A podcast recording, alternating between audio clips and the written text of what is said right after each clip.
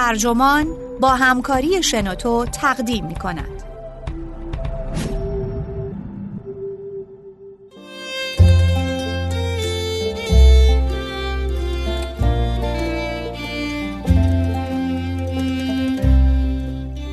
کسی استعداد ذاتی ندارد. اگر هم داشته باشد چه بدتر؟ نویسنده مارینا کراکوفسکی. مترجم محمد معماریان. منبع استنفورد مگزین ترجمه شده در وبسایت ترجمان گوینده پردیس جلالی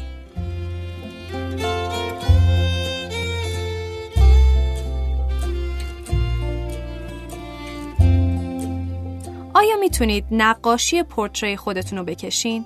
خیلی از ما اگه دست به چنین آزمایشی بزنیم حاصل کارمون با خط خطی های بچه ها تفاوت چندانی نداره. چه بسا به یاد بیاریم که در دوران مدرسه هم هیچ وقت نقاشیمون خوب نبوده و احتمالا به این نتیجه می‌رسیم که خب استعدادش رو ندارم. این دقیقا نتیجه گیریه که روانشناس پرآوازه کارول دوک با اون مخالفه. اون بر پایه سالها تحقیق میگه استعداد چیز ذاتی نیست بلکه حاصل تمرین و مهارت اندوزیه.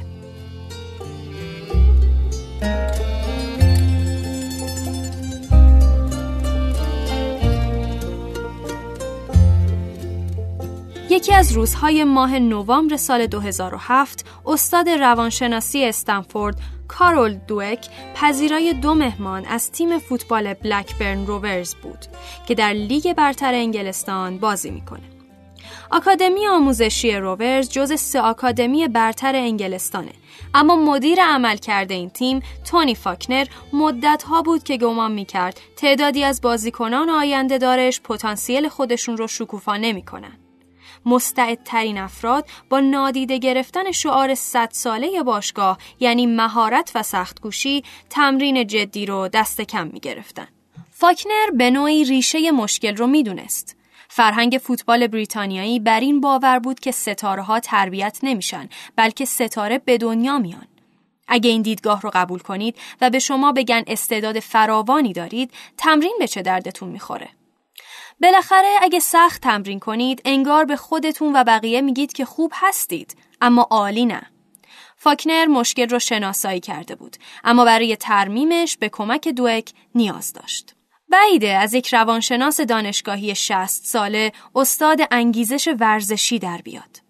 اما تخصص دوک و کتاب اخیرش با نام ذهنیت روانشناسی جدید برای موفقیت بیش از سه ده است که با پژوهش نظاممند سعی در یافتن پاسخ این سوال داشته که چرا برخی افراد پتانسیل خودشون رو محقق می‌کنن ولی کسایی با استعدادهای مشابه نه. یا اینکه چرا برخی محمد علی میشن و مابقی مایک تایسون. اون به این نتیجه رسید که کلید ماجرا توانایی نیست بلکه اینه که آیا توانایی رو چیزی ذاتی بدونید که باید نمایش داده بشه یا چیزی که می‌تونه توسعه پیدا کنه به علاوه دوک نشون داده که آدم ها می‌تونن یاد بگیرن که باور دوم رو اقتباس کنن و جهش های چشمگیری در عملکردشون داشته باشن. این روزها هر جا به دنبال انگیزش و موفقیت باشن دنبال اون میرن از آموزش تا فرزند پروری تا مدیریت کسب و کار و پیشرفت شخصی. دوک زمانی که دانشجوی تحصیلات تکمیلی دانشگاه ییل بود، مطالعه روی انگیزش حیوانات رو آغاز کرد. در اواخر دهه 1960 یک سوژه داغ در پژوهش های حیوانی درماندگی آموخته شده بود. حیوانات آزمایشگاهی گاهی اوقات اون چیزی رو که قادر به انجامش بودن انجام نمی‌دادن چون بعد از شکست های مکرر دست از تلاش کشیده بودن. برای دوک سوال بود که انسانها چطور با این وضعیت کنار میان.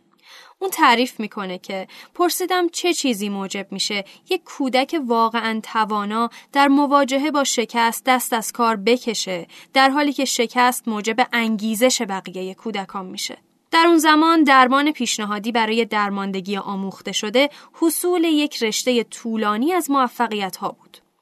دوک مدعی شد که تفاوت بین واکنش درماندگی و نقطه مقابلش اراده تسلط یافتن بر چیزهای جدید و غلبه بر چالشها در دیدگاهی ریشه داره که افراد به علت شکستشون دارن.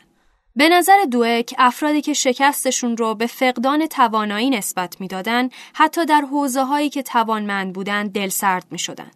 از طرف دیگه اونایی که فکر می‌کردند صرفا تلاششون به اندازه کافی نبوده از مانه ها قوت می‌گیرن. این نکته به موضوع رساله دکترای اون تبدیل شد. دوک و دستیارانش یک آزمایش روی کودکان دبستانی کردند که به گزارش پرسنل مدرسه درمانده بودند. این کودکان با اون تعریف کاملا جور بودند. مثلا اگه به چند مسئله ریاضی می رسیدن که نمی‌تونستن حل کنن دیگه نمی‌تونستن مسائلی رو حل کنن که قبلا حل کرده بودن و برای تعدادی از اونها چند روز طول می کشید تا اون توانایی رو بازیابی کنن. با یک سلسله تمرین آزمایشگران به نیمی از دانش آموزان یاد دادند که خطاهاشون رو به تلاش ناکافی نسبت بدن و اونا رو تشویق به ادامه تلاش کردن. اون کودکان یاد گرفتن که موقع مواجهه با شکست ایستادگی کنن و موفق بشن. هیچ نشانه بهبودی در گروه کنترل دیده نشد. تمرکزشون همچنان به سرعت از هم می پاشید و به کندی خودشونو بازیابی می‌کردن. دوک میگه این یافته ها واقعا حامی این ایده بودند که انتصاب یک معلفه کلیدی در عوامل پیشبرنده درماندگی و روندهای مهارتگراست. مقاله اون در سال 1975 درباره این موضوع به یکی از پر ارجاترین مقاله ها در روانشناسی معاصر تبدیل شده. نظریه انتصاب که به های افراد درباره علل رویدادها و رفتارها می‌پردازه همون زمان هم یه حوزه فعال در پژوهش روانشناختی بود. اما لیراس میگه تمرکز در اون زمان بر اون بود که ما چطور انتصاب انجام میدیم. راس استاد روانشناسی دانشگاه استنفورد که عبارت خطای بنیادین انتصاب رو ابداع کرد تا این تمایلمون رو نشون بده که کنشهای دیگران رو بر اساس خصیصه های شخصیتیشون تبیین می‌کنیم و از اقتضاعات قدرت چشم پوشی می‌کنیم. به گفته اون دو کمک کرد تا تاکید از خطاها و سوگیری های انتصابی به سمت پیامدهای انتصاب بره. یعنی اینکه چرا انتصاب های افراد اهمیت داره. دوک از نظریه انتصاب استفاده کاربردی کرد. اون وقتی استادیار دانشگاه ایلینوی شد به این کار ادامه داد. در اونجا با همکاری کارول دینر که اون موقع دانشجوی تحصیلات تکمیلی بود از کودکان می‌خواستند در تکالیف حل مسئله که برخی از اونها براشون بسیار دشوار بود بلند فکر کنند. قافلگیری بزرگ این بود بعضی از بچه هایی که تلاش زیادی می‌کردن اصلا انتصاب انجام نمی‌دادن. این بچه ها فکر نمی‌کردن در حال شکستن. تعبیر دینر اینه. شکست همون اطلاعاته. به اون برچسب شکست می‌زنیم. اما بیشتر از این جنسه که این جواب نداد. من یه مسئله حل کن هستم و روش دیگه رو امتحان می‌کنم. در یک لحظه فراموش نشدنی یک پسر از اون بچه هایی که اصفه نوع مهارتگرا هستند وقتی با اولین مانع روبرو شد روی صندلیش نشست دستهاش رو به هم مالید ملاچ ملوچ کرد و اعلام کرد من عاشق چالشم.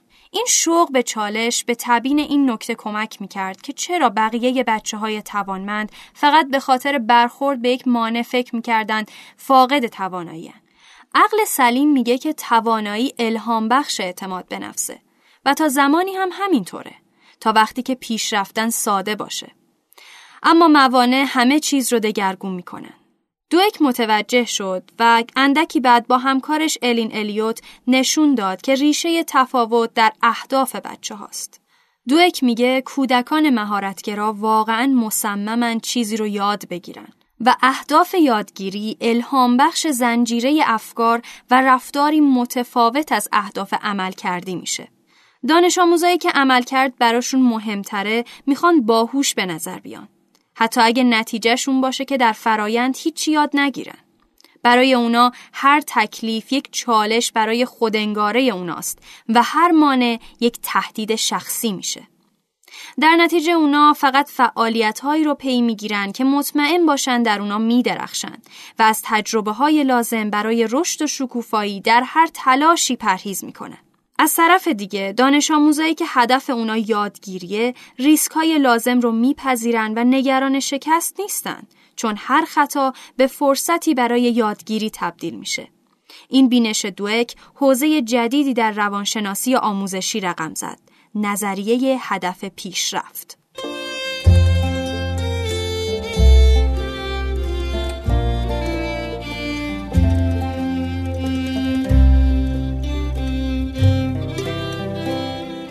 سوال بعدی دوک این بود در وهله اول چه چیزی موجب تمرکز دانش آموزان بر اهداف متفاوت میشه؟ اون در یک دوره مرخصی که به هاروارد رفته بود در این باره با مری بندورا دختر روانشناس شهیر استنفورد آلبرت بندورا که اون زمان دانشجوی دکترا بود بحث کرد و پاسخ ناگهان به ذهنش رسید. اگه برخی از دانش آموزان می‌خوان با تواناییشون تظاهر کنن ولی بقیه می‌خوان تواناییشون رو افزایش بدن لابد توانایی معانی متفاوتی برای دو گروه داره. دوک توضیح میده اگه بخواید چیزی رو مکرر نمایش بدید حس چیزی ایستا رو پیدا می‌کنه که درون شما خونه داره. ولی اگه بخواید تواناییتون رو افزایش بدید حس پویایی و چکشخاری پیدا می‌کنه. اون استدلال می‌کرد افرادی که اهداف عمل کردی دارن فکر می‌کنن هوش از زمان تولد ثابته افرادی که اهداف یادگیری دارن ذهنیت رشد نسبت به هوش دارن یعنی معتقدن که میشه اونو پرورش داد روانشناس ها بین خودشون این ذهنیت رو نظریه افسایشی مینامند و از عبارت نظریه بنیاد برای ذهنیت ثابت استفاده می‌کنن. الگوی اونا تقریبا کامل شده بود. دوک که در دهه 1950 در بروکلین بزرگ شده بود، دانش آموز موفقی در دبستان بود که تونست در مقطع ششم یک جا در کلاس دانش آموزان تیزهوش بگیره و از قضا نه هر جایی. معلمشون خانم ویلسون دانش آموزان رو به ترتیب IQ می نشون و حتی برای تقسیم مسئولیت های کلاس هم از نمرات IQ استفاده می کرد. خانم ویلسون خواسته یا ناخواسته باورش به هوش ثابت رو نشون می‌داد. دوک که در ردیف اول و صندلی اول می نشست معتقد خانم ویلسون حسن نیت داشت. این تجربه به اون آسیب نزد. دوک میگه که همون وقت هم قدری از ذهنیت رشد رو داشت. اما اون نشون داده بسیاری از دانشجویان که برچسب باهوش می‌خورند به ویژه دختران به خوبی اون نتیجه نمی‌گیرن. دوک خاطر نشان می‌کنه که آزمون ها به شدت در اندازهگیری پتانسیل دانش آموزا ضعیفن. به یک گروه از بزرگسالان بگید یک پورتره از خودشون بکشن. اکثر آمریکایی ها فکر می‌کنن طراحی یک استعداد ذاتیه که ندارن و پورتره هاشون فرقی با خط خطی های بچه ها نداره. ولی کافیه اونا رو در کلاسی با طرح درس مناسب بنشونید. همون کاری که بتی ادوارز معلف بهرهگیری از سمت راست مغز کرد. تا پورترهای حاصل از این کلاس چنان ماهرانه به نظر بیاد که نشه باور کرد کار همون افراد بیاستعداده. باور به اینکه امکان ارتقا ندارید جلوی پیشرفت رو می‌گیره. دوک میگه فرهنگ نقش گسترده‌ای در شکل دادن به باورهای ما بازی می‌کنه.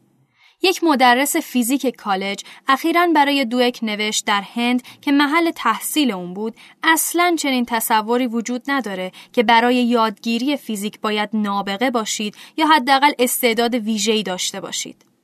فرض اون بود که هر کس از پس این کار برمیاد و عموما همینطور بود. ولی اگه با ذهنیت ثابت نسبت به فیزیک یا زبانهای خارجی یا موسیقی بزرگ شده باشید چطور؟ نگران نباشید.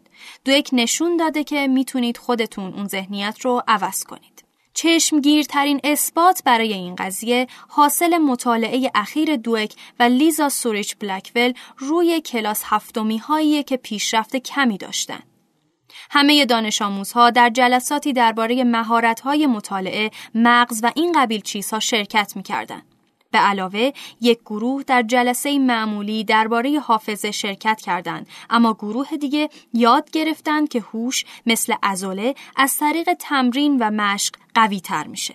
وقتی دانش آموزان آموزش می‌بینند که ذهنیت رشد نسبت به هوش اتخاذ کنند تأثیری شتاب دهنده بر انگیزش و نمرات ریاضیشون داره. در دانش آموزان گروه کنترل علیرغم همه مداخله های دیگه هیچ بهبودی دیده نشد. دوک اینطور توضیح میده. مهارت های مطالعه و مهارت های یادگیری بی تا اینکه عاملی فعال اونا رو به حرکت دراره. شاید دانش آموزان نحوه مطالعه رو بلد باشن اما اگه اعتقاد داشته باشن که تلاش هاشون بی سمره از اون استفاده نخواهند کرد. اگه اون باور رو نشونه برید می‌تونید شاهد ثمراتی بیش از اون باشید که امید داشتید. برگزاری کارگاه کلاسی در سطح کلان مقدور نیست. اول از همه اون که هزینش گذافه. در نتیجه دوک و بلکول یک واحد آموزشی رایانه‌ای طراحی کردند تا مداخله زنده و واقعی رو شبیه سازی کنند. نرم افزار چند رسانه‌ای مدروز اونها به نام برینولوژی یا مغز شناسی هنوز در حال توسعه است. اما به لطف هم همه اولیه‌ای که یک مقاله در مجله تایم به پا کرد و همینطور به واسطه کتاب اخیر دوک معلمها مسررانه متقاضی اون شدند. چنان که حتی یک نفر خواسته که توضیح کننده اون باشه. برخلاف بسیاری از اون چیزهایی که قیافه حکمت و معرفت در زمینه آموزش و عملکرد رو می‌گیرن، نتیجه گیری های دوک بر مبنای پژوهش های جدی و استواره. اون از اون مربی های شعاری انگیزش نیست که بگه سقفی جز آسمان نیست و همه چیز بسته به نگرشه. اینکه کاری نداره. اما شواهد نشون میدن که اگه ذهنیت ثابت داشته باشیم لاجرم اونقدر که می‌تونیم بالا نمیریم. گرچه عمده پژوهش دوک درباره ذهنیت ها در بافت مدرسه انجام شده میشه نتایجش رو در ورزش، کسب و کار، روابط میان فردی و غیره هم پیاده کرد. مارک لپر میگه خیلی افراد به کار اون علاقه مندن. پژوهش اون به حوزه های مختلف متعددی از روانشناسی و بیرون از روانشناسی مربوطه. لپر استاد روانشناسی استنفورده که در سال 2004 وقتی رئیس دانشکده بود دوک رو از کلمبیا که 15 سال اونجا تدریس کرده بود به استنفورد کشوند. لپر اضافه می‌کنه روانشناسان اجتماعی دوست دارن بگن اون روانشناس اجتماعیه. روانشناسان شخصیت میگن اون روانشناس شخصیته و روانشناسان رشد میگن اون روانشناس رشده. مالکوم گلدول میگه حق اونه که جاذبه دوک از دانشگاه فراتر بره. گلدول نویسنده مجله نیویورکره که به خاطر عام فهم کردن پژوهش های روانشناختی شهرت داره. گلدول در ای در Journal of Management Inquiry گفت یکی از محبوب ترین کارهایی که تا به حال کردم اساساً مبتنی بر پژوهش کارول دوک بود. کارول دوک سزاوار اونه که مخاطبان وسیعی داشته باشه. اگر چنین مخاطبانی نداشته باشه جنایته. شاید کتاب ذهنیت به این درد بخوره چون برای خوانندگان عام نوشته شده. لابد همین بود که فاکنر رو متقاعد کرد که دوک می‌تونه به تیم فوتبال بلکبرن روورز کمک کنه. برخلاف کودکان کم بهره در مطالعه مدرسه‌ای دوک، بازیکنان روورز فکر نمی‌کردن فاقد توانایی لازم برای موفقیت هستند. بلکه کاملا برعکس. اونا فکر می‌کردن استعدادشون به خودی خود باید اونها رو تا اوج قله برسونه. ولی ذهنیت ثابتی که در هر دو گروه وجود داشت بیزاریشون از تلاش رو تبیین می‌کرد. اما مگه بسیاری افراد رو نداریم که هم به توانایی ذاتی اعتقاد دارند و هم باور دارند که هیچ چیزی بی زحمت به دست نمیاد؟ این دو ایده منطقا با هم سازگارن. ولی دوک میگه که از لحاظ روانشناختی بسیاری از افرادی که به هوش ثابت اعتقاد دارند فکر می‌کنن که برای عملکرد خوب نیازی به سخت گوشی ندارن. اون میگه این اعتقاد کاملا هم نامعقول نیست. دانش آموزی که یک مجموعه مسئله رو ظرف ده دقیقه حل می‌کنه به واقع در ریاضی بهتر از اون کسیه که برای حل همون مسائل چهار ساعت وقت لازم داره. و بازیکن فوتبالی که بدون تلاش خاصی گل می‌زنه احتمالا مستعدتر از کسیه که همیشه تمرین می‌کنه. دوک میگه مقالطه اونجاست که افراد با تعمیم این نکته به این باور می‌رسند که تلاش برای هر تکلیفی حتی تکالیف دشوار بر کم بودن تواناییشون دلالت می‌کنه.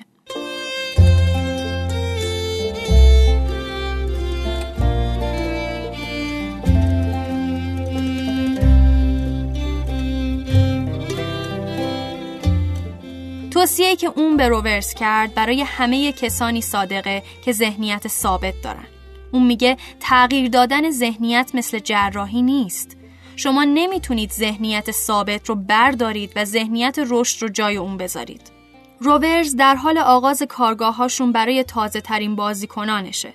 جوانترین و چکشخارترین بازیکنها فاکنر می‌دونه بازیکنایی که با همون حالت طبیعی خودشون میلیون ها دلار پول درآوردن انگیزه چندانی برای تغییر شکل مغزهاشون ندارن. استعدادیاب های تیم از بازیکنان جدید می‌پرسن که چه دیدگاهی درباره استعداد و تمرین دارن. اونا نمی‌خوان کسایی که ذهنیت ثابت دارن رو حذف کنن بلکه تمرین های ویژه‌ای برای اونا در نظر می‌گیرن. گلدول در مقاله‌ای در سال 2002 که بر پایه پژوهش‌های دوک نوشته شده بود به یکی از مشهورترین آزمون‌های اون اشاره کرد تا نشون بده شاید شرکت نفتی عظیم انرون دقیقاً به خاطر وسواس فرهنگش نسبت به استعداد نه علیرغم این وسواس فرو پاشید. مطالعه دوک نشون می‌داد که وقتی هوش کودکان نه تلاششون تحسین میشه انگیزه اونها کاهش پیدا می‌کنه. نگران کننده تر اون که چهل درصد از اونایی که به خاطر هوششون تحسین شده بودن درباره دستاوردهاشون برای همکلاسی ها و همتایانشون مبالغه می‌کردن. دوک میگه ما بچه های معمولی رو به دروغگو تبدیل کردیم. به همین ترتیب مدیران انرون که به خاطر استعداد ذاتیشون تحسین می شدن بعد از مدت کوتاهی به جای اون که مشکلات رو بپذیرن و سعی در حل اونا کنن به دروغ رو می آوردن. جفری ففر استاد دانشکده کسب و کار میگه که پژوهش دوک به درد یک مسئله عادیتر یعنی مدیریت عملکرد هم می‌خوره. به گفته اون این اقدام کسب و کارهای مختلف خطاست که به جای توسعه مهارت‌های کارکنانشون زمان زیادی رو صرف سنجش و اخراج ضعیفترها یعنی نمردهی و ارزیابی اونها می‌کنن. این تئوری مدیریتی مثل تئوری بابا نوئل در هدیه آوردن برای بچه هاست. کدومشون شیطنت می‌کرده و کدومشون بچه خوبی بوده. رابرت استرنبرگ رئیس دانشکده هنر و علوم دانشگاه تافت میگه رهبران هم می‌تونن از پژوهش دوک بهره ببرن. اون که سابقا رئیس انجمن روانشناسی آمریکا بوده میگه وقتی بیش از حد دلواپس اون باشین که باهوش به نظر بیاید نمی‌تونید به اقدامات جسورانه و آینده نگر دست بزنید. اگر از خطا کردن بترسید هرگز در مدت کار خودتون چیزی یاد نمی‌گیرید و روی کردتون تماما تدافعی میشه چون دائم به خودتون میگید باید مطمئن شم که گن نمی‌زنم. پیتر سالووی روانشناس اجتماعی که رئیس کالج ییل و پیشتاز حوزه هوش هیجانیه میگه ایده های دوک به اون کمک کردن تا از بحثی جنجالی در حوزش گره گشایی کنه. در این موضوع که یادآور بحث چکشخار بودن هوش عمومیه برخی پژوهشگران میگن هوش هیجانی عمدتا مادرزادیه ولی دیگرانی از جمله سالووی اون رو مجموعه ای از مهارت ها می‌دونن که قابل آموزش و یادگیریه. سالووی میگه همیشه از آدم ها میشنوم که میگن مثلا اجتماعی نیستم یا مدیریت هیجاناتم و بلد نیستم. اما نمی‌دونن که این حرفشون نشونه ذهنیت ثابته. جیمز گروس استاد روانشناسی دانشگاه استنفورد بست پژوهش‌های دوک به حوزه هیجانات رو آغاز کرده.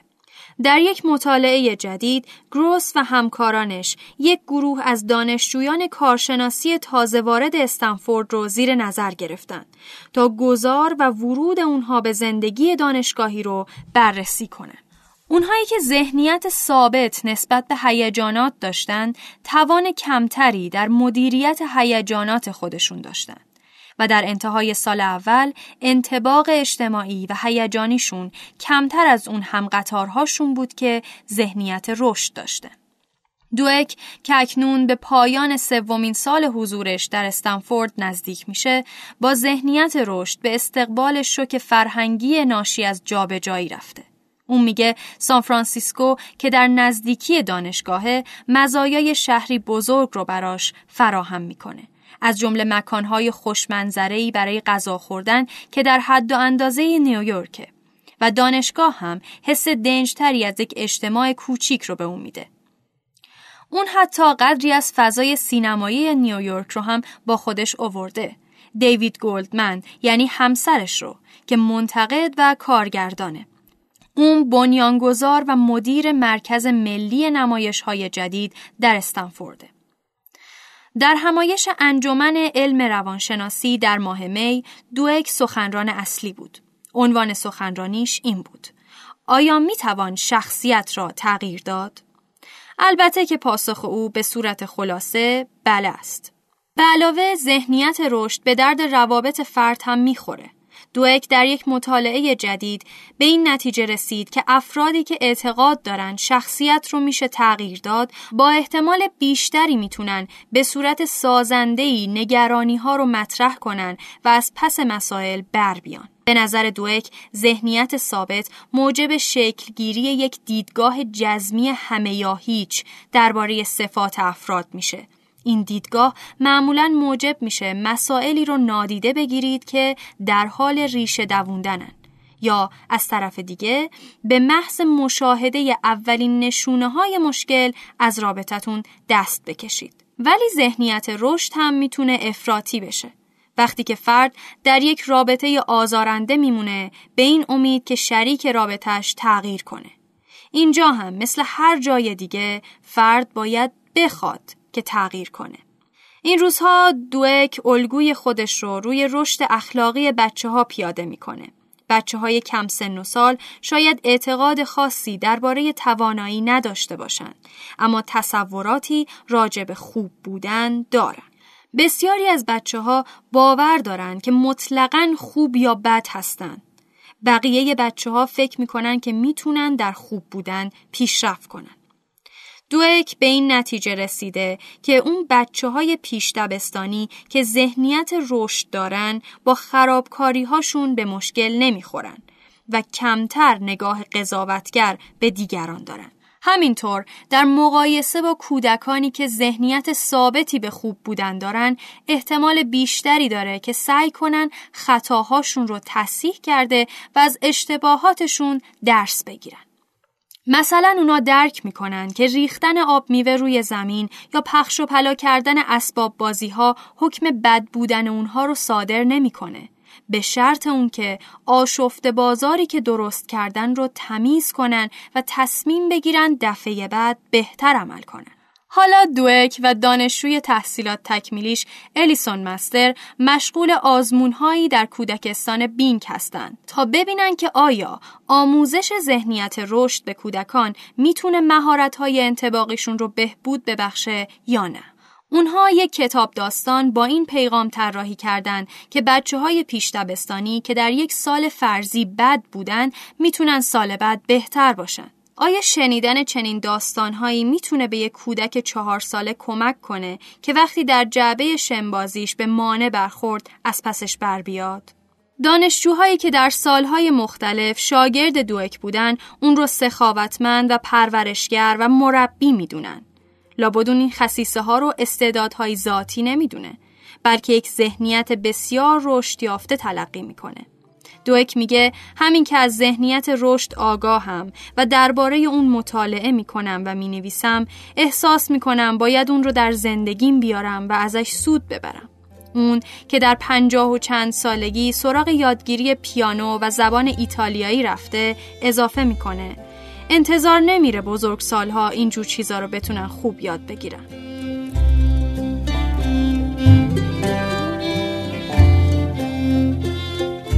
این پادکست در اینجا به انتها رسید. شما عزیزان اگه ایده جالبی دارین که فکر می‌کنین می‌تونه برای دیگران جذاب باشه اون رو به شکل یک فایل صوتی در پلتفرم شنوتو با بقیه به اشتراک بذارید. خدا نگهدار.